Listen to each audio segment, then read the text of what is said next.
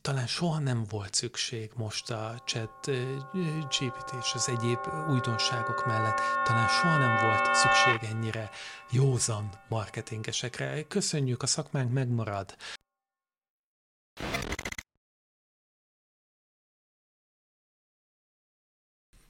Bocsánat. Mehetünk, Viktor? Mehetünk, minden forog. Én is forgok. Na, szuper. Üdvözlünk minden kedves hallgatót és nézőt a B Content Podcast ö, epizód soron következő adásában. Mai meghívott vendégünk nem más, mint Kis Csaba, marketing szakember. Szia Csaba! Szerbusz, sziasztok, köszönöm a meghívást. Szia Csaba, hogyha megengeded, röviden egy kicsit bemutatnálak pár mondatban, amit itt összeszedtünk előjáróban, aztán javíts ki, hogyha valami, valami kimaradt vagy, vagy tévednék. Kis Csaba, marketing kommunikációs szakértő, reklám szakember. 2007 óta foglalkozik nagyvállalati integrált marketing kommunikációval, reklámtervezéssel és online marketinggel. 1999-ben szerzett középiskolai tanári oklevelet, 2003-ban Public Relations 2007-ben online marketing diplomát szerzett, 2017-ben elvégezte a Budapesti Metropolitan Egyetem Executive MBA digitális marketing szaktanácsadó képzését. 2017-ben online kreatív játszótérként álmodta meg a Marketing Titkó blogot, amelynek azóta is szerkesztője és szerzője. 2018 és 21 között a Budapesti Metropolitan Egyetem Executive MBA digitális marketing szak oktatójaként Sas István reklám és kreativitás kurzusát vitte tovább. Szabad idejében, amikor éppen nem blogokat szerkelt, szívesen rajzol, írószereket és régi szeretgetős reklámokat gyűjt. 24 éve házas, két imádott lánya van. Jól mondom? Ez azt hiszem, hogy teljesen tűpontos talán, amit, ami eh, kimaradt, hogy szendvicsember még nem voltam, de, de még megtörténhet. Hát ez jó hosszú felsorolás, tehát azért abszolút egy, egy régi motoros szakmabevélével ülök most szemben, hogy jött neked ez az egész? Mindig is marketinggel, reklámmal szerettél volna foglalkozni, vagy ez egy véletlen volt az életedben? Hú, hát ez egy, ez egy nagyon régi történet. Ha szabad az elején kezdenem, az egész sztori onnan indult, hogy én egy ilyen kövér és boldog kisfiú voltam Veszprémben, ott, ott töltöttem a gyermekkoromat, és a városnak az egyik legnagyobb gyára volt a Bakonyművek, ott dolgozott az én édesapám, és, és azt hiszem, hogy talán a fél Veszprém megye is ennek a, ebben, ebben a gyárban dolgozott, és ezt csak azért mesélem, mert hogy, hogy ennek a gyárnak volt egy hatalmas reklámüzeme, ezt annak idején inkább úgy hívták, hogy propaganda osztály, és eszetlenül jópofa reklámanyagokat készített. Tehát konkrétan arra emlékszem, hogy édesapám hazajött, és, és reklámanyagokat hozott, és ezek iszonyan nagy kincsek voltak. Nagyon sokáig eh, eh, gyűjtögettem ezeket, mind a mai napig van olyan, ami ezek között megvan, és ugye a gyárnak, a ugye 80-as évekről beszélünk, és a gyárnak az egyik eh, fő attrakciója volt a KLG gyújtógyertya. Nem tudom, hogyha most azt mondom neked, hogy KLG gyújtógyertya, akkor a szlogenre emlékszel-e, hogy, hogy mi nem, volt ennek? Nem, Szóval A, a, úgy szólt, hogy KLG gyújtógyertya a motor motorja, és Igen. képzeld el, hogy a, ennek a, a kabalája egy rajzolt oroszlán figura, volt tetovált, volt egy ilyen, ilyen mokány csávó, oroszlán e, e, pofával, és majd, majd később, amikor hát ez nyilván a gyerekeknek nagyon bejött, és ezt akarták konszolidálni, és így lett belőle egy boszorka, ami a KG gyújtógyertyán repül. Wow. Ez egyébként ilyen apró nyomtatványként e, e, jelent meg, és, hát hatalmas sikerrel futott. Tehát ez, ez azt gondolom, hogy, hogy egész Veszprém megyében egy népszerű sztori volt. Egyes információk szerint országos sikere is volt ezeknek a kampányoknak, ezt azért nem tudtam kideríteni, mert ugye pont a blog kapcsán így idősebb fejjel elkezdtem ezeknek a gyermekkori reklámemlékeknek a nyomába eredni, és, és beszivárogtam a Bakonyművek Facebook csoportjába, ahol az admin, a szigorú adminok végre beengedtek, és utána elmondtam, hogy ki fia borja vagyok, miről szeretnék írni, és iszonyú kedvesen fogadtak. Tehát, hogy annyira megható volt, hogy, hogy gyakorlatilag tényleg csak nyugdíjasok, hát a gyár már 20 éve gyakorlatilag nem létezik ebben a formában és összekötöttek az akkora, akkori propagandaosztálynak a, a, a, a szakembereivel, rengeteg anyagot biztosítottak, és hát így született meg a, a marketing titkok blogra például ez a, ez a, ez a KG sztori. De ezen kívül én gyerekként nagy reklámfogyasztó voltam, tehát hogy az a, az a fajta e, e, kiskölyök, aki a reklámokért nézi e, a televíziót, és nyilván jóval később tudtam meg, hogy ezeknek jelentős részét a legendás Sas István uh-huh. készítette, akár a Hurka Gyurkára, vagy a Nem adom ezt disznósajt, vagy a, a, a mindjárt mondom, mi volt a nagy kedvenc, hát nyilván a Skála Kópé, Ami, ami, amiket ő rendezett nagyon sok egyéb más eh, reklám mellett. Úgyhogy ezek, ezek ilyen erős, nagyon erős impulzusok voltak. Tehát valahogy így kezdődött ez, a, ez az egész történet.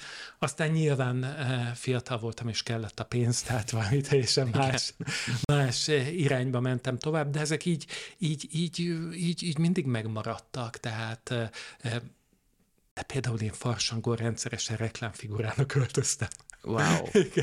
Úgyhogy ez egy, tényleg egy ilyen komoly, komoly uh, uh, szerelem volt és elkerültem Ugye Veszprémből Győrbe tanultam, majd a, a középiskoláim után tanári pályára mentem, és, és onnan megint. De azt gondolom, hogy ez egy tipikus, tipikus dolog Kicsit a mi ez szakmánkban. Egy bölcsész irány egyébként persze, a marketing. Persze, igen. Persze.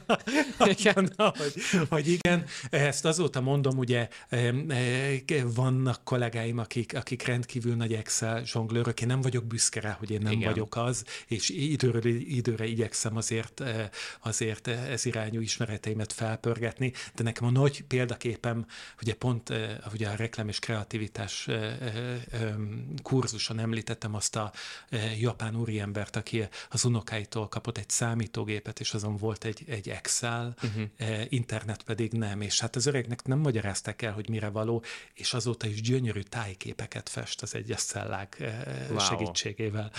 Igen, ezt, ezt mindenképpen majd öregkoromban szeretném kipróbálni. Hát mindenképpen, ez valószínűleg egy időigényes hobbi. Mindenképpen így van. És ö, miért tartott fontosnak egyébként a reklámtörténet tanulmányozását? Van, látsz arra esélyt, hogy ezeket a, az egykori reklámokat átemeljük a mai reklámszakma világába?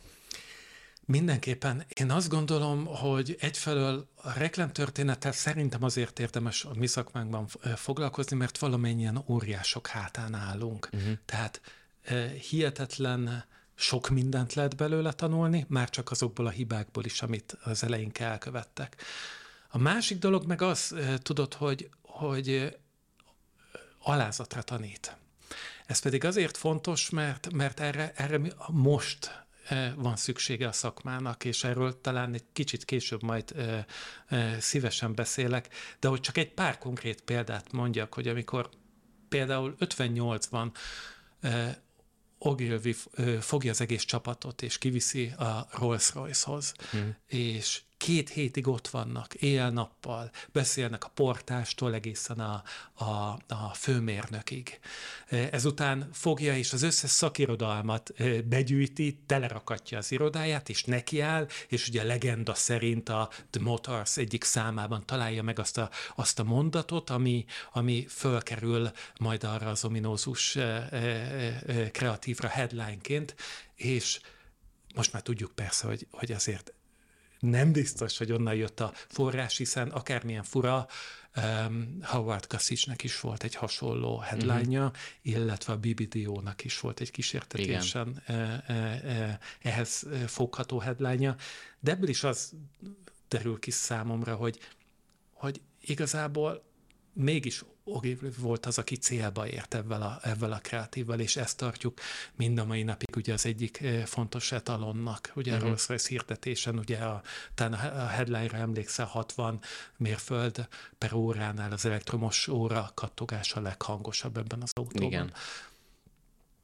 Uh, ugye beszéltünk a, arról, vagy említettem neked ezt, a, ezt az alázatot, ami, uh-huh. ami szerintem egy uh, tök fontos dolog.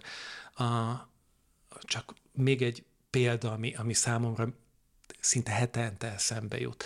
Egy, egy David Abbott nevű zseniális copywriter személye az, ami, ami, ami számomra ugye ő egy nagyon nagy példakép, aki fogja magát, és a Volvo 740-est úgy reklámozza, hogy befekszik a felfüggesztett autó alá. És a headline így szól, hogyha nem elég erős a felfüggesztés, vagy a hegesztés ezen az autón, akkor agyon nyomja a kocsi a copywritert. Uh-huh. És hogy nem ez a legfontosabb, hogy néha be kell feküdnünk az autó alá. Uh-huh. Hogy mekkora, mekkora tanítás ez. Igen.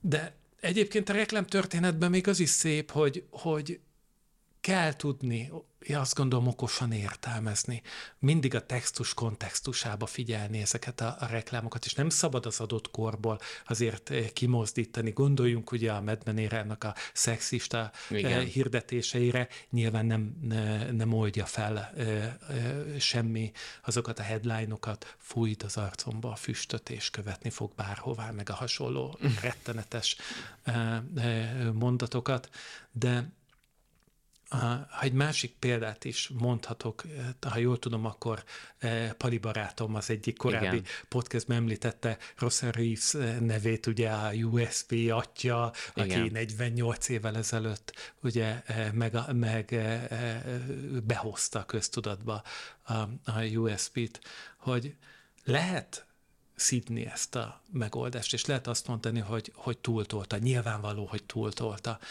De Gondoljunk csak az M&M's-re, ugye mi a szlogenje közel 50 éve, hogy a kezedben nem csak a szádban olvad. Hát azért az, az, az ő. Így van, Igen. így van. Tehát, hogy, hogy szóval ezért gondolom, hogy fontos ezzel foglalkozni. És még tudod, miért fontos? Mert van egy, van egy magyarországi blog és, és könyvkiadó, ugye ők a ők a reklámtörténet.com, akik foglalkoznak reklámtörténettel, meg a Marketing Titkok blog. És ezen kívül gyakorlatilag azt gondolom, hogy az utolsó mohikánok vagyunk. Szerencsére például a, a reklámtörténet.com rendkívül jó szakkönyveket is ad ki időről időre. Ezek azt gondolom, hogy, hogy azért, azért segítenek. De, de én például azt tapasztalom, hogy, hogy is posztgraduális képzésről van szó, hogy Leo Burnett vagy Ogilvy neve, főleg az, hogy mivel foglalkoztak, mivel foglalkoztak, azért nem, nem különösebben ismert a hallgatók nem. körében. De fontos szerinted egyébként egy mai szakembernek, akár egy 20 éves szakembernek ezeket a, ezeket a nagy reklámszakembereket ismerni? Már nem csak olyan értelemben, hogy, hogy mint intelligencia, vagy mint szellemi tőke fontos, hanem hogy a szakmájukhoz ez hozzájárul-e? Én azt gondolom, hogy, hogy, hogy igen, tehát ez pont olyan, mint amikor ha azt kérdeznéd tőlem, hogy fontos-e a, a, a múltat megismerni. Mm-hmm. Egy élő példa, egy időben gyűjtöttem a legszarabb Facebook hirdetéseket, Igen. és abba hagytam. Nagyon gyorsan abba hagytam, mert hogy, hogy betelt egy merevlemet. Nem, de hogy, hogy... Pedig jó blogcikk lehetett volna belőle. A, gondolkodtam rajta, és csak egy példát mondjak, név, nyilván név nélkül. De volt pár éve egy, egy ügynökség, aki jó poénnak tartotta az általa képviselt cipőmárkát, tudom, hogy te nagy cipőfán vagy, uh-huh úgy reklámozni, hogy a Dunapartra kitette egymás után a cipőket. Igen. Szóval, hogy, hogy ő nem csak a reklám, nem a reklám történetet nem ismert, hanem a történelmet Persze, se. ez óriási fél amúgy. Szóval, hogy azt gondolom, hogy, hogy el akarjuk kerülni a szakmába, és, és én az tényleg hiszek abban, hogy időt és pénzt is ö, ö, ö, tudunk spórolni, hogyha ha némi alázattal megnézzük azokat a munkákat, amelyet mm. az eleink tettek le az asztalra, eszméletlenül, hihetetlenül szeretgetős kreatívokkal, reklámokkal találkozhatunk egyébként. Van olyan, ami, amit a non plus ultrának tartasz, hogy ez a tökéletes persze, reklám? Persze. Az emotional branding az, az a Sas Istvánnak volt egy ilyen erős mániája. Egyszer bejött emlékszem, amikor ez volt a témája, bejött az egyik órára, és azt mondta, hogy, hogy képzeljétek el, hogy, hogy én mostanában előfordul, hogy, hogy sírok a reklámokon, és, és hogy ma reggel is előfordult, és megmutatom. És valóban olyan reklámokat mutatott, hogy, hogy, hogy, hogy tényleg ilyen megrázó, és, és jó pár példa, hát tudnék rá mondani, de kicsit visszakanyarodok David Abbottra, mert nekem az ő kreatív, az ő reklámja az, amely a leg, tényleg a non plus ultra, ez az apák napi uh-huh. hirdetés, hogyha nem tudom, találkoztál-e vele, úgy képzeld el, ez egy print hirdetés, bal oldalon van egy üvegpia, egy uh-huh. elé egy papír téve, hogy apának. És a másik oldalon rettenetes mennyiségű szó. Kicsit olyan, mint egy vers. Amikor először láttam ezt a reklámot, azt szokott meg, hogy ö, hát itt nincs headline, viszont van egy vers, és egy tök hosszú, hogy ez milyen reklám, uh-huh, és hogy, uh-huh. hogy mégis mi lehet. És egy olyan erős felütéssel kezdődik, hogy, hogy teljesen megdöbbent. Tehát emlékszem a pillanatra. Így kezdődött, mert ismertelek téged egész életemben. Uh-huh. És ahogy ugye mertekkel kezdődnek a sorok, és ahogy mész-mész beljebb, olvasod uh, David Abbott sorait, egyre inkább azt teszed észre, hogy ilyen kellemetlenül kimozdulsz a komfortzónába, te egy valami nagyon személyes dologba kerülsz be. 285 szóból áll ez a reklám, és a Chivas regál neve a legutolsó szó, szavak egyike. Uh-huh. És annak idején sok vitát keltett egyébként ez az apák napi reklám, és voltak, akik ilyen nagyon szentimentálisnak gondolták. És én nyilván utána kutattam, ez, ez nekem egy ilyen furamániám, tehát, hogy szeretek, e, e, szeretek nagyon bele menni ezekbe a reklámokba, és, és kiderült, hogy David Abbott e, Oxfordi egyetemista volt, amikor az édesapja 52 évesen meghalt rákban. Uh-huh. És gondolt egyet, és lejött, és megírt egy ilyen nagyon személyes vallomást, ami olyan tényleg, mint egy himnusz. És én, én elhiszem, hogy nagyon kockázatos így márkát építeni, de szerintem nála jobban ezt senki nem tudta megoldani. Szóval ajánlom szíves figyelmet. Abszolút. Tudod, még gondolkodtam közben, hogy lehet, hogy nagyon magyar országi fejjel és ügynökségi fejjel gondolkodom, de itt igazából nem is az a nagy művészet, hogy megalkosd ezt a reklámot, hanem hogy áttold az ügyfélen, hogy a 280 Ó, szóból persze. a tiéd lesz az utolsó, a, a te márkád lesz az Igen. utolsó. Szerinted ez a mai, vagy a, nem csak a mai, hanem így a lokális piac hogyan viszonyul ezekhez a, ezekhez a kreatív megoldásokhoz? Mert Amerikában egyébként működnek ezek, mint a, a, a bogár, a Volkswagen bogár, hogy nagyon picibe jelenik meg a reklámon, és akkor ezek így van rá büdzsé is, van rá fantázia is, van rá befogadó képesség is, de Magyarországon szerinted működnek, vagy van helyük ezeknek a nagyon extrán kreatív megoldásoknak? A Volkswagen bograt említetted, ugye Bill Bernbach fantasztikus találmánya volt az, hogy egy kicsi, csúnya és német autót hogyan lehet Németországban értékesíteni. És, és azt nem tudom, hogy tudod-e, hogy azért lett fekete-fehér a, a, a kreatív, mert nem volt pénzük színes hirdetés, nem bírta uh-huh. el a büdzsé, és hogy annyira a kampány részévé vált, fokozta ezt az őszintességet, hogy igen, gondolkodj kicsit, ez, ez is teljesen, teljesen uh, illete ez a képhez. És a kérdésed az, hogy ez Magyarországon mennyi, ugye, vagy hogy működhetne, hát annyira szeretnék rá élő példákat mondani, hogy működik, de én print kreatívot, olyat, ami, ami igazán ütős, elgondolkodtató és példaként tudnék most mutatni neked, én nagyon régen nem láttam. És nem lehet, hogy, és, és tök jó lenne, hogyha ha, ha a podcast után egy csomóan rám pirítanának, hogy na azért te okos tojás, mert nem láttad ezt és ezt, és tökre örülnék neki.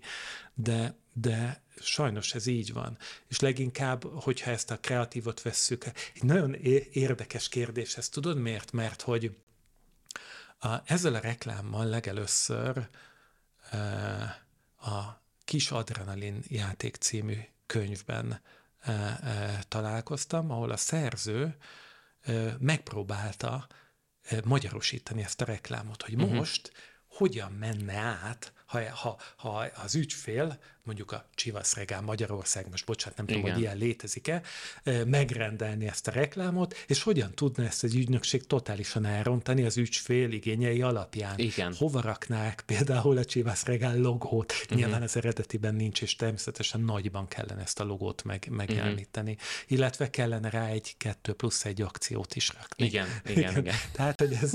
Meg egy QR kódot most már, vagy valami ilyesmi. Így van, így van. Abszolút. Hát ahogy így beszélgetünk, azért a történetek végtelen tárháza tárul itt elénk a podcastben. Idén hat éves a hat esztendős a Marketing Titkok blog, amelynek már több mint száz vendégszerzője volt, és mind e- e- egyes marketing szereplők voltak a, a blog szerzői. Mi volt az inspirációja a blog létrehozásának, és mik voltak a fő célkitűzései? A blog nem az én ötletem volt, hanem egy nagyon kedves barátom és ö, kollégámé Tóth Andié, aki, aki szerintem egyszerűen Mhm. uh-huh. meg, megunta azt, hogy, ö, hogy ebédidőben állandóan sztorizok, és azt mondta, hogy inkább akkor, akkor tessék itt egy domain, és állj neki, és, és ö, csináld. De igazán pályára azt gondolom, hogy Sas István tette. Ugye Sas István tanárom volt a Metun, és azt kell, hogy mondjam, hogy nem ismertem nála felké, felkészültebb és, és nagyszerűbb szakember. Tehát ő az az ember volt, aki 6 óra 00-kor fölkelt, és reklámot fogyasztott, és ebben élt, ebben mozgott, minden előadását meg egész pontosan megtervezte, és rengeteg, nem árulok el titkot, rengeteg olyan példa van ebben a, ebben a blogban, tehát olyan példákat is feldolgoztam, amelyeket amelyeket tőle kaptam, illetve ő mutatott. Ha kellene ilyen blog előképet mondani, akkor a The Inspiration Room volt az, ami egy uh-huh. nagyon nagy példakép volt. Sajnos évek óta nem működik, hogy ennek uh-huh. mi az oka, azt, azt nem tudom, de nagyon tetszett az a stílus, az a hangulat, ahogy, ahogy ő kommunikált, és hogyha kellene egy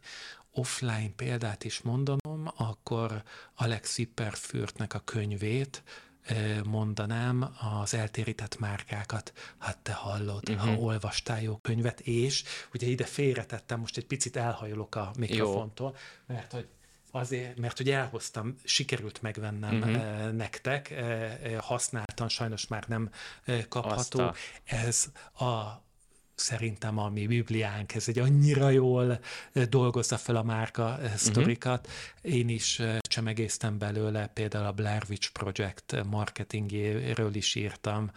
Azt a... a boszorkány, akinek jók voltak a marketingesei címmel a, a blogon annak idején. Köszönjük szépen, ezt kitesszük majd a videóba, és akkor akik nézik, és nem csak hallgatják, azok láthatják, hogy miről van szó. Jó, egyébként a blogon viszonylag gyakran istenítem a könyvet, úgyhogy, uh-huh. úgyhogy mindenképpen... Akkor érdemes bekövetni. Érdemes elolvasni, így van. A, ha még talán példát kellene mondani, azok, azok meg ilyen, ilyen egyedi impulzusok voltak, tudod? Tehát, hogy ezek is mind olyanok, amelyeket valamilyen szinten, mert hogy nekem ez a blog, ez egyfajta ilyen ventiláció, tehát hogy ebben nem árulok el nagy titkot, de hangkis elemérnek volt egy, egy, egy cikke, ami, ami még ilyen nagyon erősen hatott rám, uh-huh. és azt gondoltam, hogy ilyenekkel szeretnék foglalkozni. Ő ugye egyetemi tanár volt, aki, aki benne az a közös bennünk, hogy rettenetesen racsolt ő is, meg én is, és parfümökről írt egy eszméletlenül jó cikket. A parfümnek a, a, parfüm reklámok. Olvastam, igen. Olvastad? Persze. Olvastad. Hát szinte az összes cikket olvastam a blogon, úgyhogy... Jaj, de... Ú, de nagyon kedves dolog. Akkor édesanyámon kívül van más is, aki olvassa a marketing titkokat, ennek nagyon örülök. De hogy, hogy ez, egy, ez egy ilyen nagyon komoly, és akkor, akkoriban volt az, amikor például parfüm reklámokat mm-hmm. gyűjtöttem. Igen. Igen. És az ele- már kezdetektől úgy volt a gondolat, vagy az volt a gondolat, hogy sok szerzője legyen a blognak, vagy a kezdetek kezdetén azért nagy, inkább te voltál a szerzője a cikkeknek? Hát ez egy ilyen, ilyen út, útkeresés volt. Elején én kezdtem el gyártani tartalmakat, de rájöttem arra, hogy ugye ez is volt a, akkoriban a mottónk, hogy egy perces reklámtörténetek. Igen. De hát alkatomból kifolyólag képtelen vagyok egy percben megfogalmazni. Tehát belementem, és akkor csak írtam, írtam, írtam, és akkor ezeket próbáltam visszabutítani ilyen haikukká, uh-huh. Mhm. de azokkal meg soha nem voltam elégedett. És viszonylag sok idő ment el vele, és lassan születtek az új tartalmak, és akkor gondoltam, hogy merészet, hogy ki kellene nyitni, tehát hogy legyen ez egy ilyen igazi kreatív online játszó játszótér. Uh-huh. És elkezdtem eh, barátokat, ügynökségi eh, kollégákat bevonni, és eh, az első hónapban nyögvenyelősen ment, és utána meglepődtem azon, hogy milyen sokan is örömmel küldtek, küldtek anyagokat, és amit fenntartottam magamnak, hogy hát én szerkeztem ezeket a cikkeket, olvasó szerkeztem is, ezeket leginkább esténként végzem, és, és hát így, így, így, így haladtunk. Most már elmondhatom, hogy, hogy havonta általában három-négy cikknél többet semmiképpen nem, nem szeretnénk, nem is tudnék egyszerűen mm-hmm. több időt, időt szánni rá, de, de hála Istennek vannak anyagaim. Ami, ami sokat ami volt egy másik irány egy pár évvel ezelőtt, hogy a, a Metun, amíg tanítottam, addig a hallgatók kapták feladatként, hogy, hogy készítsenek eh, cikket. Én minden eh, kifogást hallottam, hogy miért rossz ez az ötlet, és a végén olyan jó volt azt látni, hogy a nagy ellenállók micsoda remek eh, anyagokat adtak le, és micsoda kutató munka volt mögöttük. Azt a akkor Igen. sikerült őket meggyőzni. Milyen nehézségekkel nézel még szembe azon túl, hogy gyakran este szerkeszted egyébként? Hát nehézség van benne bőven, mert hogy, hogy általában két-három havonta gondolkodom azon, hogy van-e értelme, uh-huh. de aztán mindig meggyőzem, hogy igen, mert ez nyilván ez egy ilyen szerelem, szerelem projekt, a, a másik meg az, hogy, hogy azokra a dolgokra jut a legkevesebb idő, amire oda kellene figyelni. Nyilván nyilvforráskódú rendszerről beszélünk időről időre, összeomlik, és ilyenkor ügynökségi barátokat szoktam megkérni, Igen. hogy segítsenek, és itt a reklám helyett, de a contentid is hát, nem egyszer megmentette a, a, a, az oldalt, és ilyenkor nyilván kapok egy csomó tanácsot, hogy hát online marketinges szakemberként hogy nem tudsz odafigyelni, de tényleg, tehát, hogy ez, amikor egyedül végzi az ember, ez sajnos ez benne van. Hát ügynökségként is állíthatom, hogy az önmarketingre van a legkevesebb ide egyébként egy jól menő ügynökségnek. Tehát onnan Aha. tudod, hogy jó, jó az ügynökség, hogyha magáról A suster cipője. Igen, tehát Igen. hogy nincs egyszerűen az embernek magára ideje, de ideje, akkor valószínűleg nálad is ez a helyzet. Követsz egyébként valamilyen tartalomstratégiát, vagy adhok jönnek az ötletek, ez jó lenne blognak, akkor, akkor menjen fel tartalomként. Jellemzően ilyen, ilyen, ilyen vér, vérmes szerkesztő vagyok, és aki, aki ütöm szegény vendégszerzők fejét, és megkérem először udvariasan, aztán utána még udvariasabban, és harmadszor már nyilván fenyegetem, mm. de ala, alapvetően itt, itt, itt a, a, ugye az előbb említettem azt, hogy, hogy nem feltétlenül csak és kizárólagosan a, a reklámokról, vagy, vagy a, a különféle sikeres kampányokról beszéljenek, hanem ügynökség, ügyfél oldali tapasztalatokról, amelyek szerintem ugyanannyira érdekesek, és amit én különösen szeretek, azt tudod mi? Az örömprojektek. Uh-huh. És az örömprojektek alatt nem pusztán azt értem, hogy egy ügynökség micsoda örömprojekteket végez, hanem én régóta érdekel az is, hogy, hogy egy ügynökség hogy az ügynökségi kollégák hogyan követi, vagy hogyan tudják elkerülni a csapágyasra járást. Uh-huh. Mert hogy azért a mi szakmánkban elég jól kopnak, azt gondolom, hogy a fogaskerekek, és én dolgoztam 8 vagy 9 évet egy olyan marketing szervezetnél, ami, vagy egy olyan, bocsánat, egy olyan szervezetnél, ami, ahol rengeteg kollégát vesztettem el, és sok csillogó szemet láttam, és a végén jellemzően a kiégett savazó marketinges mhm. mondatokat hallottam, és hogy azt vettem észre, hogy azok, azok tudtak újra bútolni, akiknek voltak akár privát, akár, akár a szakmájukban öröm, örömprojektjeik. És nagyon szívesen számolok be erről is a blogon. Például Glázer Tamás, a mindig zseniális Tóretro blognak a, a, a, szerzője írt reklám apró nyomtatványokról nálunk, vagy éppen meg tudnám említeni Bánki Attillát, a Vermis ügyvezetőjét, akinek egy hete jött ki a második könyve, tehát, hogy, hogy, hogy kell, én azt gondolom, hogy kell egy örömprojekt, amit, amit, amit végzünk, mert ez segít ahhoz, hogy egyfelől túléljük, másfelől, hogy másnap ugyanolyan lelkesen be tudjunk menni a munkahelyünkre, és, és tudjuk felvillantani a márkaértékeket. Így van, így van. És milyen terveid vannak egyébként a bloggal kapcsolatban? Kitérsz, kilépsz esetleg az írott formátumból a, a videós térbe, vagy a hang világába? Hát nézd, én én, én maradok egy ilyen old school uh, embernek, nagyon egyszerű oknál fogva, mert megtehetem, uh-huh. szeretem ezt a műfajt.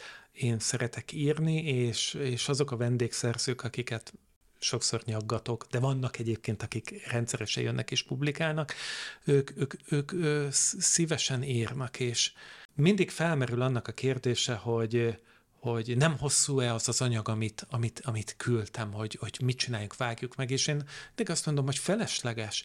Tehát, hogy ne gondoljuk azt, a, a sajátjainkról, a szakembereinkről, hogy, hogyha találnak egy izgalmas témát, azt kifejezetten csak 37 másodpercet hajlandóak fogyasztani. Ha jó a téma, végig fogják olvasni. Ha nem, akkor meg tök mindegy, hogy mekkora az Ez így van. A podcastek esetében is így van, hogyha jó a podcast, jó az adás, akkor bőven elfér, hogyha egy óra 10 perces az adás. Igen. Meghallgatják sokan.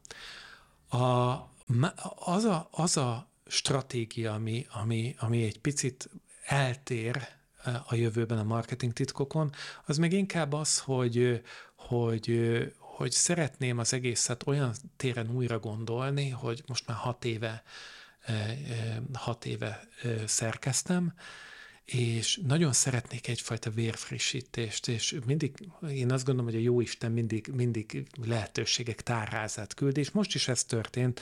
Pár héttel ezelőtt kaptam egy nagyon kedves megkeresést ugye a Metropolitan Egyetemről, uh-huh és hogy, hogy együtt fogunk újra működni, ami nekem na, azért is nagy öröm, mert ez a blog azért ezer szállal bele van tagozódva az egyetembe, tehát hogy, hogy akár Sasistán révén, akár a hallgatói bejegyzések révén, és most olyan együttműködésben gondolkodunk, hogy hogy posztgraduális képzésen végzett hallgatóknak lehet, hogy egyfelől visszamegyek, és, és valamilyen rövid kurzust bevállalok, akár a blogírást, és hogy lehetőséget szeretnénk újra biztosítani a hallgatóknak, hogy jöjjenek, próbálják ki maguknak, próbálják ki, hogy milyen ez. Egyébként azt gondolom, hogy itt az idő, tehát, hogy más, hogy picit muszáj más, hogy nekünk is gondolkodni, amikor hallgatók tiltakoznak, hogy hú, a saját nevemmel fog megjelenni a, egy, egy bejegyzés, hogy, és hogy ez, ez, ez ő, ő át kell, hogy gondolja. Tehát ember, hát MBA végzettséget fogsz kapni, és nincs egy publikációd, és hogy mm. te ebben nem a lehetőséget látod. És hogy az az érdekes benne, hogy a nap végén meggyőz, tehát nyilván igyekszem meggyőzni, és utána lelkes, és utána ő lesz a legnagyobb olvasó szerkesztő, és az utolsó pontért is szólni fog, hogyha az nem a megfelelő helyen van. Úgyhogy én nagyon remélem, hogy sikerül ez az együttműködés, én nagyon lelkes vagyok miatta, illetve a másik szál az is ehhez tartozik, hogy ugye a vizuális tartalom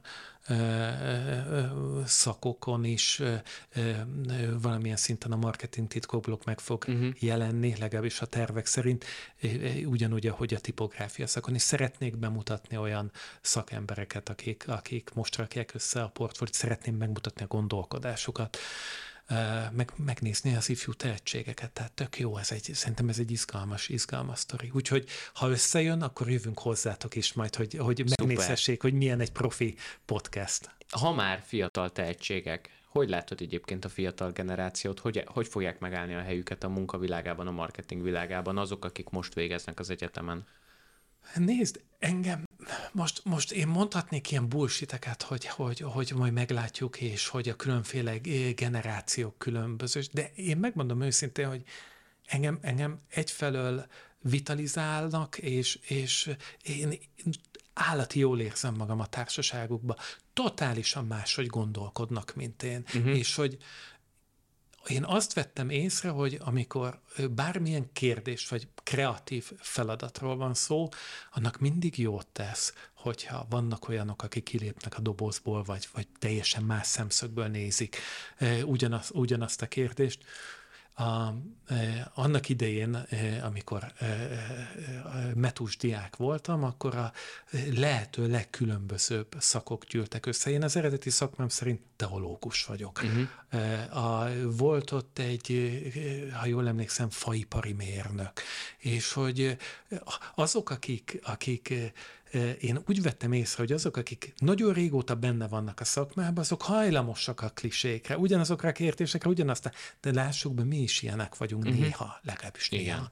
És hogy annyira jó volt azt látni, hogy oda jön, és mond valamit, és, és hogy nyilván ezeknek a brainstormingoknak a legfontosabb szabály, hogy nincs rossz válasz. Igen. És a végén kijön valami, illetve van egy fontos fontos, ezt, ezt Hegedűs Palitól tanultam, hogy amikor este, este sörözésnél megy az ötletelés, azt másnap reggel mindig meg kell vizsgálni, mert ami este jónak tűnik, az nem biztos, hogy reggel is megállja a helyét. Szóval, szóval tök jó, hogy vannak, és, és és meglátjuk egyébként, szóval, hogy ez egy izgalmas dolog, sokkal éhesebbek, és nem annyira röközkötött a gondolkodásuk, azt gondolom, mint a miénk. Egy bajuk van, kevésbé ismerik a reklámtörténetet. Igen, de hát talán eh, a marketing titkok blog ezen Így legyen, neked fog. legyen igazad.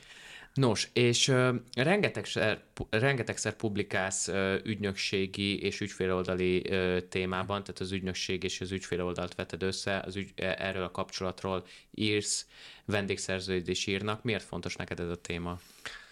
Ó, szerintem nekem ez egy régi becsípődésem. Annak idején a e, Bánki doktorral, a, a, a Vermisztől még egy olyanon is gondolkodtunk, mi ezt, ezt sokszor ventiláltunk ezekről a témákról, de egyébként nagyon sok ügynökségvezető barátom az, aki, aki, akiről időről időre ezek e, előjönnek. Nyilván a maguk határain belül ezek a kérdések, hogy, hogy nincs ennek kultúrája valahogy. Tehát, hogy, hogy fontos, hogy, hogy me, megérteni azt, hogy az ügyfél ügynökségi, a megfelelő ügyfél ügynökségi viszony, a helyes reláció kialakításával időt és pénzt lehet megspórolni. De mind a két oldalon erre azért nagyon oda kell figyelni, és nem csak az én bekattanásom ám ez. Ogilvy konkrét listákat írt egyébként az ügyfél oldalnak, azért, hogy mikre figyeljenek oda, hogy nem mikromenedzselj, ha meg adj bizalmat az ügynökségetnek. Nincs olyan, hogy az ügynökséget nem a legjobbat akarja. És ő elég sarkosan fogalmazott, és én ezt a mondatot nagyon kedvelem, hogy a kutyát tartasz, minek ugatsz helyette. Igen. Igen. Tehát a karriered során azért sok ügynökségi partnerrel dolgoztál együtt. Mit preferálsz inkább a, a, a nagy full, full service uh-huh. ügynökségeket, vagy inkább a kisebb, specifikus ügynökségeket? Uh, én nagyon szeretem azt, amikor egy nagy ügynökségnél uh, mindenre van házon belül megoldás, a szendvicsembertől egészen a, a, a kutatásig gyakorlatilag házon belül, vagy az art directorig azonnal mindenki a rendelkezésre áll, de nagyon nem kedvelem azt, hogy egy tenderre megérkezik a, a rendkívül vicces és jó társalgó New Business Manager és az elbűvölő account director, majd másnap Gizike, aki a próbaidejét tölti, és kilenc, illetve 12 órákat dolgozik folyamatosan, ő az, aki az ügynökséget fogja képviselni, illetve bocsánat, a márkát fogja igen, képviselni, igen. csak épp a márkáról a taxiba olvas. Igen, És hogy sajnos igen. ez egy ilyen, ilyen teljesen élő gyakorlat. Másik oldalról, meg mondjuk ha egy freelancerrel, én nagyon szeretem azt, hogyha a magánzókat, tehát amikor jön rendkívül tehetséges anyagokat lerak, és, és mindent át lehet vele beszélni, és ott a tűz a szemébe, csak éppen nem érem el telefonon. Abszolút, de ezzel igazából magadnak csinálsz munkát, nem? Tehát ez magadnak nehezíted meg egy kicsit a dolgodat ilyen értelemben, hiszen neked kell összefognod, hogyha egyes szakemberekkel dolgozol, akkor a projekt végül is nála csapódik le, neked Ez kell így van. összefognod. Ha meg egy nagy ügynökséggel dolgozol, akkor, akkor meg az az előny, hogy hogy végeredményben ők összefogják helyetted jó esetbe, és még a szakembereket is mellé rendelik. Én hú, megpróbálom ezt, ezt jól megfogalmazni, és sokkal jobban hiszek a kisebb ügynökségekbe. Ezeket én mindig egy, Igen. egyfajta ilyen kis kommandónak kép, képzelem el, akik jönnek, végig gondolják, odarakják, és, és, és, és működik a, a, a dolog, hogy, hogy lelkesek, és, és, és, és állati hatékonyak. Nyilván nagy ügynökségeknél, hogyha elmegyek, és rengeteg díj van a, a vitrínben, ezek biztos, hogy, hogy, hogy nagyon fontosak, de a nap végén nekem azért az, az egy tök fontos dolog, hogy, hogy ugyanazokat a szolgáltatásokat egy kisebb ügynökségtől is megkapom, de egész egyszerűen jóval emberibb kapcsolatot tudok velük kialakítani. Ez, ez, ez azt gondolom, hogy talán az egyik legfontosabb az ügynökségi kapcsolatokban. Abszolút, ez nyilván elengedhetetlen, hogy te érts a szakmához, mert akkor fogod tudni jól itt a fékeket és az egyensúlyokat kordában tartani, hogy akkor nem megy rossz irányba a projekt akkor sem, hogyha, hogyha mondjuk egy kis ügynökség mondjuk a, a grafika egy kis ügynökségnek van kiszervezve, a PPC egy másik ügynökségnek, és akkor így, így ennek kohézióban kell lenni egymással. Ez maximálisan azt gondolom, hogy így van. Így van. Igen. Nyilván egy marketingesként, tehát egy ügyféloldal, ügyféloldali marketingesként az a legkényelmesebb dolog, amikor, amikor csak a vezetői preze- prezentációkat kell eh, leadni, de, de, az, de ez, egy, ez egy ilyen mennyei Jeruzsálem, ilyen nem létezik. Igen. Tehát, hogy benne, benne kell lenni, és beszél, beszélgetni kell. Eh, Ebben nyilván e, meg kell találni az ügynökséggel a kémiát. Szerintem az egyik legfontosabb. Én a, te, a különféle tendereken sem azt e, nézem, hogy, hogy mennyire e, hatalmas díjesőt tud megmutatni az Mhm. ügynökség, hanem azt, hogy akkor és ott e, milyen szakemberekkel ülök le, milyen témákat érintünk, és hogy valóban működik ez a kémia. És ez millió dolgon elcsúszhat. Igen. Többek között azon is, hogyha amit az előbbi példámat mondva, mondva ugye a, a nap végén az, akivel, aki az én kapcsolattartom lesz, az annyira túl van hajtva, hogy, hogy nagyjából sincsen képbe magával a márkával. Igen, hát ez abszolút ügynökségi standard, hogy, hogy sok ügyfelet kap akár egy kezdő account is, és nem tud kiemelt figyelmet fordítani a, a, a, fontosakra. Igen, ez egyébként azért is érdekes, mert, mert eh, hogy az ökántonálat is sok múlik.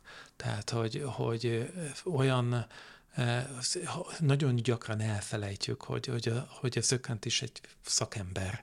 Méghozzá nem pusztán egy marketing szakemberről beszélünk, hanem egyben egy pszichológusról, aki, aki ha kell könyvelő, aki ha kell, akkor nyomdász, aki ha kell szövegíró, Igen. és, és ezt, ezt a részt meg és ugye visszakanyarodok az edukációra, azért nagyon fontos a vállalati marketingesnek is, vagy az ügyféloldali marketingesnek eh, értenie, mert hogy az ökánt is beletagozódik egy szervezetbe, de ha nem ismeri az ügynökségnek a felépítését, akkor nem fogja érteni, hogy, Mhm. hogy mi, is, eh, mi is az ő feladata. Ügyfél oldalról nézve egyébként melyik fontosabb, a, a szakember vagy az account?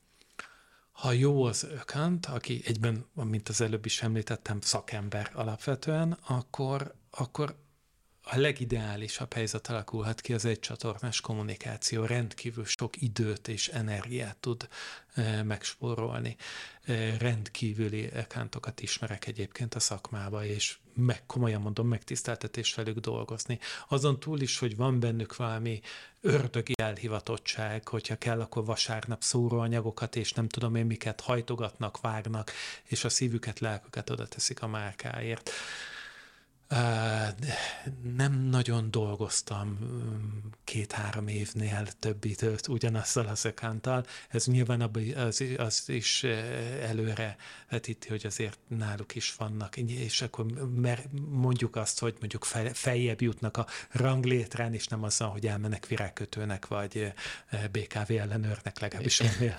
Hát igen, nagy a fluktuáció a szakmában egyébként. Szerintem így ügynökségről ügynökségre járnak sokszor a szakemberek.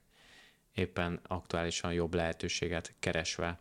Megérezzük, tudod? Igen. Tehát, hogy épp ezért is azt gondolom, hogy az ügynökségeknek erre különösen figyelniük kellene, és odafigyelni arra, hogy hogyan óvják, megvédik a, a szakembereiket. Muszáj. Egyébként ez is egy nagyon fontos dolog. Én sokszor azt, ugye, miután a szakmában sok, viszonylag sok ismerősöm van, én sokszor az, az alapján is érdemesen megítélni egy ügynökséget, hogy hogyan bánik a saját mm-hmm. szakembereivel. Mm-hmm. Ez, én, én egyébként itt a content belül is a legkevésbé az accountokat szeretem lecserélni, tehát senkit nem szeretek lecserélni, de a legkevésbé őket, mert, mert ezt érzik meg a legjobban az ügyfelek. Míg egy, míg egy, egy, egy, egy grafikus, fotós, háttérben dolgozó, vagy PPC menedzser, azt talán kevésbé érezhető látványos, azt jó ö, menedzsmenttel át lehet hidalni, de egy accountot, még egy junior accountot is megkérdez az ügyfél, hogy, hogy mi van vele, hogy van, hova tűnt, Persze. nagyon szerettük, és, és miért nem dolgozik már a márkán. Úgyhogy nehéz, fontosak az emberi kapcsolatok, az biztos. Így van. Nos, más téma egy kicsit, Csaba. Három évet voltál óradó a Budapesti Metropolitan Egyetemen. Milyen tapasztalatokat gyűjtöttél ebből az időszakból? Nem hiányzik egy kicsit a tanítás? A tanítás hiányzik. Szerettem tanítani. Állati nagy pehjem, hogy, hogy pont a Covid vágta ketté a karrierem egész egyszerűen. Az első évben tudtam úgy tanítani, hogy hogy, hogy offline Igen. órákat tartottam. Rengeteg ügynökségi barátomat hívtam előadni, és, és imádták egyébként a, a hallgatók. Nagyon sok kis műhely munkát szerveztünk. A, és az, az összes többi év viszont úgy alakult, hogy, hogy reggel elkezdtem, beültem a mikrofon elé, és ott volt előttem 32 fekete lenémított, lenémított kikapcsolt kamera. És, és egy idő, idő után az a maradék pár ember lelkesedése is elkapott. Nyilván benne van az is, hogy kevés a, a, a rutinom, meg a, a tapasztalatom benne, és biztos, hogy ez túl mm-hmm. lehetett volna. Én itt csak olyan nagyon demotiváló dolog volt. Uh, ilyen, ide nekem az oroszlánt is annak idén így, így álltam neki, tudott tanítani, tehát, uh-huh. hogy, mhm. hogy említettem, hogy Sas István ugye halála után az ő óráit vettem át, és, és ő egy ilyen igazi példakép volt. Képzeld el, amikor ő előadott, akkor ugye jó pár konferencián ott voltam, tehát én korábbról őt, őt nem egyszer láttam, kiürült a teljes konferencia, tehát mindenki abba a 80 fős terembe akart beérni, hogy őt végighallgat. Nekem meggyőződés, hogy tükör előtt gyakorolt, tehát hogy annyira uh-huh. ott volt minden mondata, és annyira végig volt gondolva, hogy valami egészen zseniális, és hogy szerettem volna őt egy ilyen igazi példaképként. Egyébként az ő tematikáján mentem végig, és uh-huh. mind a mai napig azt gondolom, hogy hogy, hogy ez egy eszmetlen dolgot alkotott. És tudod, mi a, a legszomorúbb, hogy voltam egy konferencián, talán tavaly, amikor kint voltak a könyvei, ugye a, a reklámpszichológia, az utolsó könyve volt a web, reklámpszichológia webkorszakban, és kint, kint volt, egy, én szerintem egy darabot nem adtak el belőle. Valamelyik egyetem hordta eh, ki, és, és jó áron adták, és én ott álltam direkt egy tíz percig azt nézve, hogy ki az, aki legalább bele lapozna. Na most ez vagy azt jelenti, hogy az összes szakembernek megvan, uh-huh. vagy, vagy sokkal rosszabbat jelent. Igen. Hát, abszolút. Abszolút. És um, podcastünk hallgatói között azért rengeteg uh, kezdővállalkozó marketing szakember, kezdő marketing szakember is, is jelen van. Milyen konkrét tippeket, eszközöket tudnál ajánlani, hogy hatékonyan alkalmazzák az online marketinget, akár a vállalkozásuk során, akár a karrierjük során? Hú, hát nézd, figyelj ide, az van, hogy én nem hiszem, hogy nagyon tudok neked konkrét tippeket mondani, meg ilyen vevőmágneseket, és nem tudom, amik, amik összehoz. Én szerintem inkább ilyen ökölszabályokat tudnék mondani, hogy ami, amit talán az előbb is említettem, hogy barátkozzanak. Tehát, hogy ez a két oldal először is ismerje meg egymást, és az az alapvető tisztelet szerintem egy tök fontos dolog, hogy, hogy ha van egy termékem, akkor ha nem tudom ezt pontosan elmondani, hogy mit szeretnék vele uh-huh. kezdeni, akkor én azt gondolom, hogy ez a termék nem is lesz sikeres. Tehát, hogyha van egy elképzelésem, nevezük üzleti terv vagy üzleti stratégia, Igen. akkor tudjak már pontosan egy ügynökséget arról briefelni, hogy mi a fenét szeretnék. És a másik oldalon pedig az ügynökség igenis, én azt gondolom, hogy egy tök fontos feladat, hogy, hogy próbálja már a másik oldalt is arra rákényszeríteni, hogy, hogy legyenek meg pontosan azok a az a, az a legkisebb közös többszörös, jól mondom, ami, uh-huh. ami, ami az az alap, amivel elkezdődhet a közös munka. Én a legtöbbször a két, mondjuk KKV-k esetében azt látom, hogy folyamatos a mikromanagement, a mondjuk az ügyvezető, az egyben beszerző, meg, meg számlaíró, meg marketing vezető, vagy jobb eséllyel a lánya az, uh-huh. és, és gyakorlatilag minden teljesen felesleges dologba bele belefolyik. De azt gondolom, hogy, hogy tényleg notebookot a notebookboltból, tehát hogyha Igen. odáig eljutom, hogy szükségem van egy, egy, egy, egy ügynökségre, akkor igenis, az is egy lépés az, hogy mondjuk megbízom benne, és, e, és, és engedem, hogy dolgozzon. Tudod, amit említettem, hogy akinek kutyája van, miért ugat helyette? Igen. Abszolút, és abszolút. nyilván ennek a folyamatnak az is egy tök fontos része, hogy, hogy az ügynökségnek meg az, az az elemi kötelessége, hogy megállapodjanak azokba mérhető pontokba, amivel mondjuk az egyes aktivitások vagy maga a stratégia sikeresnek eh, nevezhető, ez mindkét oldalnak elemi kötelessége.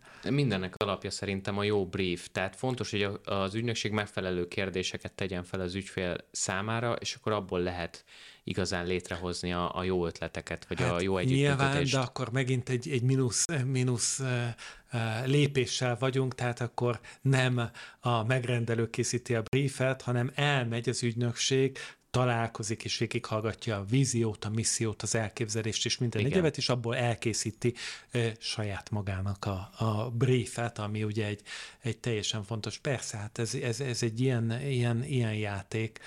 Um, Melyek szerinted a legnagyobb kihívások, melyek azok a legnagyobb trendek, változások, amelyek most a marketing területét érintik, és hogyan kell lépést tartani ezekkel? Te hogyan tartod frissen magad szakmailag? Ah, hát ketté bontanám a, a kérdést, majd a második részben segíts mellett elfelejtem. Az első, hogy, hogy mik a legnagyobb kihívások a marketingben.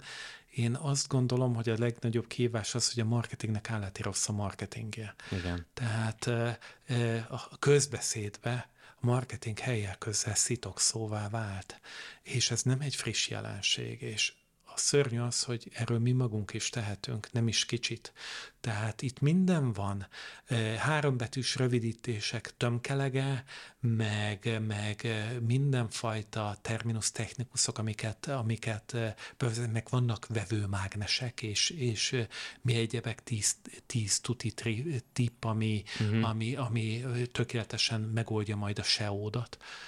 És azt gondolom, hogy ez, ez, ez egyenesen vezet ahhoz, hogy, hogy a szakmának nem jó a megítélése, de hogy mennyire nem jó, két évvel ezelőtt volt egy felmérés, ami az egyes szakmák társadalmi hasznosságával foglalkozott, és kiderült, hogy a marketinges, azt hiszem, hogy a sírásó és a közmunkás Aztán. Uh, után uh, uh, azt hiszem, sereghajtó volt.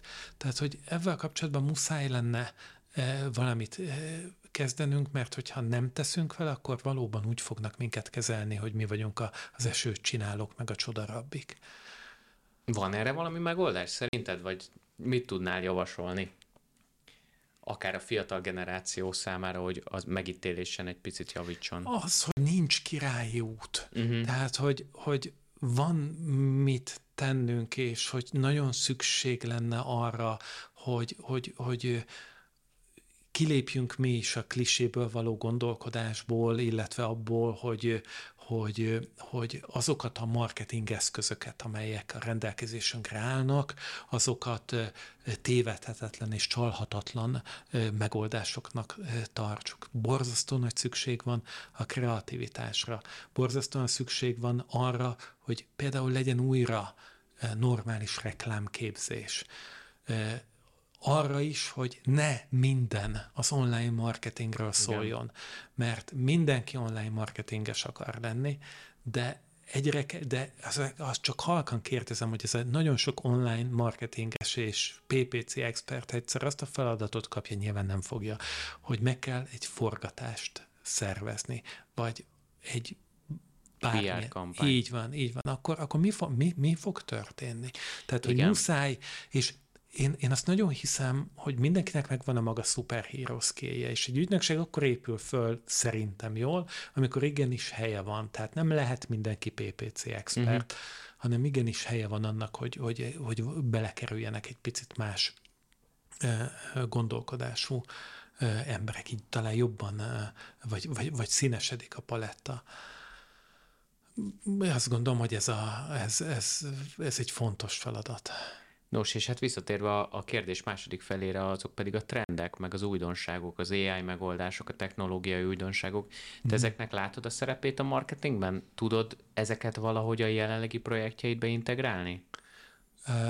Mindig vannak buzzwordok, tehát hogy az elmúlt én- 15 évben én szerintem ez egy állati jó cikk téma lenne, hogyha minden évben összeszednénk az adott évnek a kulcsszavát, a QR kódtól, szegény QR kód most már végre megtalálta a helyét, de nagy, nagy útkeresésem volt hát, de hogy, hogy majdnem minden évben van egy olyan, szó olyan, mint a Pantonnak az év, évszíne, ez lehetne a marketing ilyenben az év, év ilyen, ilyen csodaszava is. És hogy nyilván ezek teljesen fontosak, hogy, hogy ezeket valamilyen szinten a helyükön kezeljük. A jó pár évvel ezelőtt voltam egy konferencián, amikor először volt szó a programatikról. Ugyanaz történt, mint az említett Sass István előadáson, hogy ugye meghirdették, hogy ez a nagy programatik, és minden titok kiderül, és 300-an prób, 300 aggódó marketinges bement a 70 fős terembe, és, és, és aggódó pillanatokkal hallgattok végig, hogy jön a programatik, mindenki utcára kerül, végetek mm. van, mint a botnak. Nyilván be volt ez csomagolva, és, és e, e, ugye nyilván csak e, kisarkítom a mondani valót, de hogy hogy talán soha nem volt szükség most a chat eh, GPT és az egyéb újdonságok mellett, talán soha nem volt szükség ennyire józan marketingesekre. Köszönjük, a szakmánk megmarad, eh, de az, hogy ezeket az eszközöket, és tök fontos, hogy integráljuk valahogy a kampányainkba, és üdvözlet azoknak, akik ezt először teszik, ugye akár említhetnénk a Bamba Marha Igen. kampányotokat is, ami, ami állati jó volt. Köszönjük ne, szépen. Azt nem tudom megmondani, hogy ez az eszköz mondjuk öt év múlva, vagy tök jó lenne majd, ha öt év múlva erről beszélgetnénk, és, és kiderülne, hogy, hogy milyen utat járt be. De azt, az, egy, az egy mindenképpen dicsőítő, hogy, hogy, hogy, hogy, hogy vannak ügynökségek, akik felkarolják, és kihozzák belőlük a maximumot. De nyilván nem azt képzeltétek ti sem, hogy ez az, amit majd, majd lehet implementálni, és, és más márkákra is ráhúzni, és újabb és újabb ötleteket kihozni. Tök jó, hogyha van egyéb plusz eh, ötletetek is, de, de azt gondolom, hogy ezt kimaxoltátok. Hát olyannyira nem, hogy sokan azt gondolják, hogy ez leegyszerűsíti a munkát, de nem, megnehezíti, ugye mert úgy kell beadni neki az információt, úgy kell briefelni akár a ChatGPT-t, hogy olyan szöveget adjon ki, ami nekünk megfelelő, vagy a Midjourney-t, a képgenerátort, mm. hogy, hogy olyan képet generáljon, ami nekünk megfelelő, és hát ö, érteni kell hozzá, hogyha, hogyha egy specifikus képet szeretnénk kivarázsolni belőle, akkor, akkor az objektív beállításokat, a kamerabeállításokat meg kell neki adni, a, a, a leszerkesztési beállításokat, és egy csomó mindent. Szóval nem olyan egyszerű, mint ahogy, ahogy az ember gondolná, hogy na akkor így ö, egy csomagként átadjuk a komplet marketinget a, a, a mesterséges intelligenciának, és akkor végzi. Annyira érdekelne, hogy például ugye láttam az új kampányotokat, amikor a cikket az gyakorlatilag a chat bot írta, hogy, hogy, vagy a mesterséges intelligencia írta, hogy például annak az egy blogbejegyzésnek és a hozzátartozó képi anyagnak, a kreatívnak az elkészítése, az mennyi ügynökségi munkaórát vett igénybe? Hát, mint egy normál, normál blogbejegyzésnek. Tehát egy azért egy, egy fél nap simán. Tehát, hogy amíg kitalálod, megírod, hmm. Összerakod, és ugyanezek a folyamatok mennek azért végbe egy ChatGPT esetében is, hiszen nem, nem tudod olyan, tehát legalább addig tart a brief, tudod, mint hogy már megírhatnál egy blogbejegyzést is igazából. Ami, amiben segítségre van a, a ChatGPT, az inkább ötletek. Ahogy, hogy ö, olyan dolgok, amiknek eddig ugyanúgy rágoogliztál, és megnézted, hogy, hogy mi történt eddig a nagyvilágban ebben a témában, és kidobott egy csomó cikket, azokat végig kellett kattingatnod, na most nem kell végig kattingatnod, mert felsorolás jelleggel kidobja neked a ChatGPT, és tök jó. Mondjuk egyik projektünk esetében, egy hotel irodaház beruházás esetében, amikor az volt a feladat, hogy nézzük meg, hogy milyen hotel nevek vannak a nagyvilágban, a e, hasonló tematikában, azban nagy segítség volt a ChatGPT, mert nem Google-ben kellett mindenféle aloldalakon kikeresni az eddigi uh-huh. neveket, hanem felsorolta. És hogy veszed észre, már bocsánat, hogy így megfordítottuk, csak tényleg hát, annyira nyugodtan. érdekel a dolog, hogy, hogy én ahányszor használtam, egy pár alkalommal, tehát annyira nem mélyedtem bele, akkor én mindig azt tettem észre, hogy chat GPT egy ilyen ravasz paraszt. Tehát, hogy, hogy egy picit azt mondja, amit hallani szeretnék, állati nagy diplomata, és, és amit kiad, az se feltétlenül igaz. Nem. Tehát, hogy az, amit, amit kiadott például nektek kombinációkat, azok, azok, azok mennyire voltak használhatóak? Hát ugye itt is az a, az, a, az a kulcs, hogy érteni kell hozzá, mert a legtöbb esetben nem az. Tehát a legtöbb esetben, ha most csak annyit ír be az ember, hogy írja egy marketing stratégiát ehhez meg ehhez a márkához, akkor általánosságokat ír, blödségeket ír, amik nem alkalmazhatóak, mert nem ismeri a piaci körülményeket, nem ismeri az adottságokat, tudod? Tehát, hogy fontos érteni kell hozzá, és, és át kell látni, hogy, hogy mik a megoldások. Inspiratív jelleggel működik. Amit pont említettem is a Bamba Marhás sajtótájékoztatón, hogy a kreatívok tekintetében amúgy tud segítség lenni, bár az, ahhoz is érteni kell, hogy briefeld a Midjourney-t mondjuk, de ha, ha, ha ügynökség vagy, uh-huh. vagy account vagy, és ö, le kell egyeztetned, hogy mi legyen a kreatív az ügyféle, meg briefelned kell a grafikust, akkor te, mint middleman, tök ötleteket tudsz vinni a Midjourney segítségével, hogy ez az irány tetszik nektek? Nem, akkor gyors kigenerálok egy másikat. Ez tetszik, ez tetszik, akkor ez, ezt elküldöm a grafikusnak, és sokkal jobban érti, mint hogyha elkezdem magyarázni, hogy hát ilyen neonzöldet használj, létszi, vagy neonsárgát. Világos, világos. Mert akkor ott van képi világban, hogy valami ilyesmit csináljál, csak tuti gyúzasítva.